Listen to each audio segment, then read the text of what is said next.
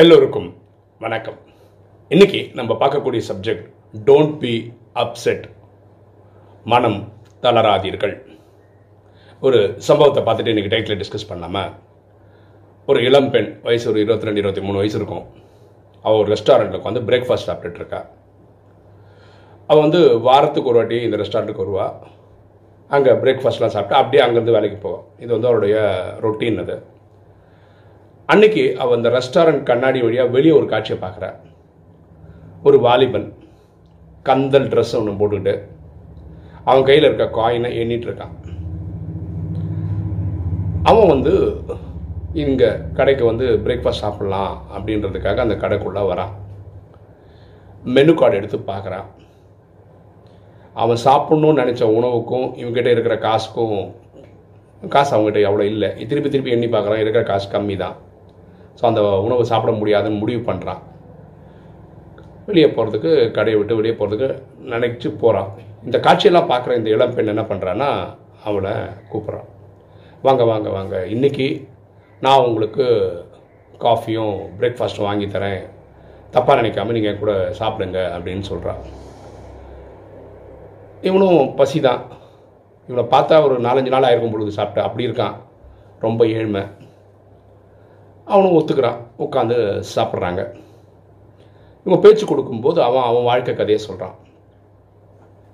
அவன் வந்து அவனுக்கு 2 வயசு இருக்கும்போது அவங்க அம்மா இறந்துட்டாங்க. இவங்க அப்பா இவனை அடின்னு அடிப்பார். இவனுக்கு ஒரு 9 வயசு இருக்கும்போது இவங்க அப்பா அப்படி அடிச்சிட்டார், இவங்க மூச்சையை விட முடியல. அன்றைக்கி வீட்டை விட்டு ஓடி வந்துட்டான். அப்புறம் தெரியும்ல, வீட்டை விட்டு ஓடி வந்த குழந்தைங்களோட கதை எப்படி இருக்குன்னு தெரியும்ல உங்களுக்கு. கடைக்கிற இடத்துல படுக்க வேண்டியது, யாராவது உணவு கொடுத்தா சாப்பிட வேண்டியது, ரொம்ப கொடுமையான வாழ்க்கை. இன்றைக்கி வாலிபன் ஆகிட்டான். வேலைக்கு போகலான்னு ட்ரை பண்ணுறான். இவனுக்கு வேலை கிடைக்கல. அதுக்கு ஒரு காரணம், இவனோட உடை வந்து ரொம்ப பார்க்குற மாதிரி இல்லை, லட்சணமாக இல்லை. ரெண்டாவது, இவனுக்கு தங்குறதுக்கு வீடுன்னு ஒன்று இல்லை. இதெல்லாம் ஒரு காரணம் இவனுக்கு வேலை கிடைக்காம இருந்தது. இவனோட வாழ்க்கைக்கு வந்து ஒரே துணை யாருன்னா, ஒரு நாய்க்குட்டி. அந்த நாயை தான் இவனுக்கு ஃப்ரெண்டு. அந்த நாயும் 2 நாளுக்கு முன்னாடி இறந்துடுச்சு. இந்த கதையெல்லாம் அந்த பொண்ணுக்கிட்ட சொல்கிறான். இந்த பொண்ணுக்கு வந்து ரொம்ப இலகன மனசு. இந்த கதையெல்லாம் கேட்டுட்டு பரவாயில்ல, இன்றைக்கி சாப்பிடுங்க அப்படின்னு சொல்லி சாப்பாடெல்லாம், பிரேக்ஃபாஸ்ட்டு, காஃபியெல்லாம் வாங்கி கொடுக்குறா. அப்போது அந்த வெயிட்டர் வந்து அந்த பில்லு கொடுக்குறாரு. இந்த அம்மா அதை பே பண்ணுறாங்க. இவன் ஒரு தேங்க்ஸ் சொல்லிவிட்டு கிளம்பி போகிறான். அந்த பில் கவுண்டரில் யாரோடையோ ஒன்று பேசுகிறான். ஒரு பேப்பர் ஒன்று வாங்குகிறான். ஏதோ எழுதுகிறான். நீங்கள் தப்பாக நினைக்கலன்னா இதை வந்து அந்த மேடம்கிட்ட கொடுத்துருங்களேன் அப்படின்னு சொல்லிவிட்டு அந்த பேப்பரை கொடுத்துட்டு இவன் வெளியே போயிட்டான். இந்தம்மா காஃபி குடிச்சுன்னு தான் இருக்காங்க. அப்போ அந்த வெயிட்டர் வந்து அந்த சார் கொடுக்க சொன்னாருன்னு சொல்லிட்டு பேப்பரை கொடுக்குறான். அந்த பேப்பரில் என்ன எழுதியிருக்குன்னா, இன்றைக்கி நான் வந்து தற்கொலை பண்ணிக்கலான்னு இருந்தேன். என் வாழ்க்கையில் ஒன்றுமே சந்தோஷமாக நடந்ததே கிடையாது. நான் ஒரு குட்டி நாய் கூட தான் சகவாசம். அந்த நாய் கூட 2 நாளுக்கு முன்னாடி இறந்து போச்சு. எனக்குன்னு சொல்லிக்கிறது யாரும் இல்லை. தற்கொலை பண்ணிக்கலான்னு நினச்சேன். இன்றைக்கி நான் உங்களை பார்த்தேன். உங்களை பார்த்ததுக்கப்புறம் உலகத்தில் நல்லவங்களும் இருக்காங்க அப்படின்றத நான் புரிஞ்சுக்கிட்டேன். என்னோடய தற்கொலை எண்ணத்தை மாற்றி கொடுத்ததுக்கு நன்றி. நீங்கள் நல்லா இருக்கணும் அப்படின்னு அதில் எழுதியிருக்கு. இந்த பொண்ணுக்கு அப்படியே கண்ணை தனியாக கூட்டுது. இந்த ஓடி வந்து இவன் எங்கே இருக்கான்னு தேடி பார்க்குறா. 2-3 பிளாக் தள்ளி இவன் வந்து திருப்பி நாய்க்குட்டிகளோட விளையாடிட்டுருக்கான். இதை பார்த்த உடனே அவள் கூப்பிட்டுட்டு, உனக்கு நான் வேலை வாங்கி தரேன் அப்படின்னு எஃபர்ட் எடுத்து வேலை வாங்கி கொடுக்குறா. தங்குறதுக்கு ஒரு வீடு ரெடி பண்ணி கொடுக்குறா. இதெல்லாம் அவள் பண்ணி கொடுக்குறா. நாளடைவில் இவங்களுக்குள்ள ஒரு நட்பு வளர ஆரம்பிக்குது. கொஞ்ச நாளுக்கு அப்புறம் இவங்களுக்குள்ள விருப்பங்கள் கூடுது. அவங்க 2 பேரும் திருமணம் பண்ணிக்கிறாங்க. அப்புறம் ஒன்றா இருக்காங்க. பாருங்களேன், வாழ்க்கையில் இனிமேல் எல்லாம் முடிஞ்சு போச்சு அப்படின்னு நீங்கள் நினைக்கும்போது வாழ்க்கையில் ஒரு டேர்னிங் பாயிண்ட் வரும். எப்படி இந்த பொண்ணு இவன் வாழ்க்கையில் வந்தாலோ அந்த மாதிரி நடக்கும். ஓகே, ஸோ நீங்கள் எதுக்காகவும் அப்செட் ஆகிடாதீங்க. எதுக்காகவும் நீங்கள் மனம் தளராதீர்கள். என்றைக்கு வேணால் அந்த மேஜிக் ஏற்படலாம். என்றைக்கு வேணால் அந்த மேஜிக் ஏற்படலாம்.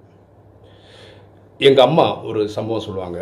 நாங்கள் எஸ்டேட் கோர்ட்டர்ஸ் அங்கே தான் தங்கியிருந்தாங்க. ஒரு 201 வீடு இருக்குது. அங்கே ஒரு தம்பி வந்து சைக்கிள் மெக்கானிக். அவர் அவன் அங்கே தங்கலை, வெளியே தங்கியிருக்கான். அந்த கோட்டர்ஸில் இருக்கவங்களும் சைக்கிள் ரெடி பண்ணி கொடுக்குறது அவன் மேலே. அவனுக்கு ஒரு அக்கா, அவங்க அக்கா வந்து ஒரு டுவார்ஃப்னால் தெரியல, குள்ளமாக இருப்பாங்க. அவங்க அக்காவுக்கு வந்து 40 வயசு ஆயிடுச்சு. இவங்க என்ன பண்ணுவாங்கன்னா, இந்த 201 வீடு இருக்கு இல்லையா, ஒரு தொடப்பத்தை வச்சு எல்லா வீடும் பெருக்குவான். இந்த 201 வீடும் மாறி மாறி போவான். யாரும் அவங்கள பெருக்கெல்லாம் சொன்னதே கிடையாது, இவங்களா பெருக்குவாங்க. பெருக்கிட்டு அந்த எந்த வீடு தட்டுறாங்களோ அந்த கதை வீடு திறக்கும் போது அங்கே நிற்பாங்க. அப்போ அவங்க எதிர்பார்க்குறதுன்னா டிஃபனோ லஞ்சோ டின்னர் அந்த டைமுக்கு என்னவோ அது கிடைக்கும், அதுக்காக நிற்கிறாங்க, அவ்வளோதான். இந்த 201 வீடு பேருக்கும் அவங்களுக்கு தெரியுன்றதுனால யாருமே எந்த கேள்வியும் கேட்காம உணவு கொடுத்துருவாங்க. இப்படி வாழ்க்கை ஓடிட்டு இருந்தது. அதில் ஒரு கோட்டர்ஸில் இருக்கிற ஒருத்தர் என்ன பண்ணார்னா, ஏமா நீ வீடு வீடாக போய் பெருக்கிட்டு இருக்க, நீ நம்ம வீட்டிலே இரு, எனக்கு ஒரு பொண்ணு இருந்தால் அது அவளுக்கு நான் பண்ண மாட்டேனா அப்படின்னு அவனுக்கு சாப்பாடெல்லாம் போடுறேன், நீங்கள் இருந்துக்கோ, உன் தம்பியும் இருக்கான்ல பார்த்துக்கலாம் அப்படின்னு. ஒரு நாள் அந்த பெரியவர் இந்த பொண்ணை பார்த்து கேட்குறாரு, இப்படியே இருந்தால் போதுமா வாழ்க்கையில், உனக்கெல்லாம் கல்யாண காட்சியெல்லாம் வேண்டாமா அப்படின்னு கேட்குறாரு. பாருங்கள், உங்களுக்கு வயசு 40, ஒரு டுவார்ஃபு, குள்ளமாக இருப்பாங்க. இப்போ இளம் பெண்களுக்கு 25 வயசு 30 வயசு தாண்டாவே பெண்களுக்கு நல்ல ஆரோக்கியமாக இருக்கவங்களுக்கே மாப்பிள்ளை கிடைக்கிறது கஷ்டம்.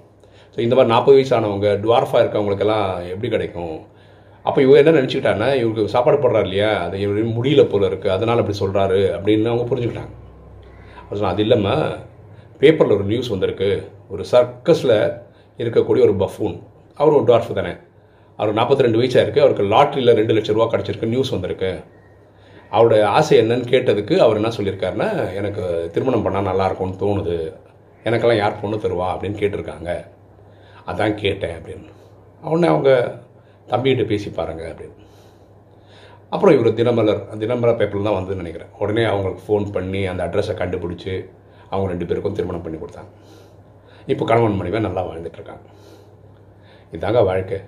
நம்ம வாழ்க்கையில் நிறைய தடங்கள், நிறைய விஷயங்கள் அப்செட் கிப்செட்னு வரும். திடீர்னு ஒரு நாள் மேஜிக்கலாக நிறைய விஷயங்கள் நடக்க ஆரம்பிக்கும். கடவுள் கூட என்ன சொல்கிறார் தெரியுமா, உன்னை அம்போன்னு விடுறதுக்காகவா நான் உங்களை இவ்வளோ தூரம் கூட்டிகிட்டு வந்தேன் அப்படின்னு பரமாத்மா சொல்கிறார். பரமாத்மா ராஜயோகத்தில் என்ன சொல்கிறாருன்னா, உன்னை காப்பாற்றுறதுக்காக தேவதைகள் மாதிரி அங்கங்கே நிறைய பேர் அனுப்புவேன் நான், நீ என்னை நம்பு, நான் உன்னை காப்பாற்றுறேன் அப்படின்னு பரமாத்மா சொல்கிறார்.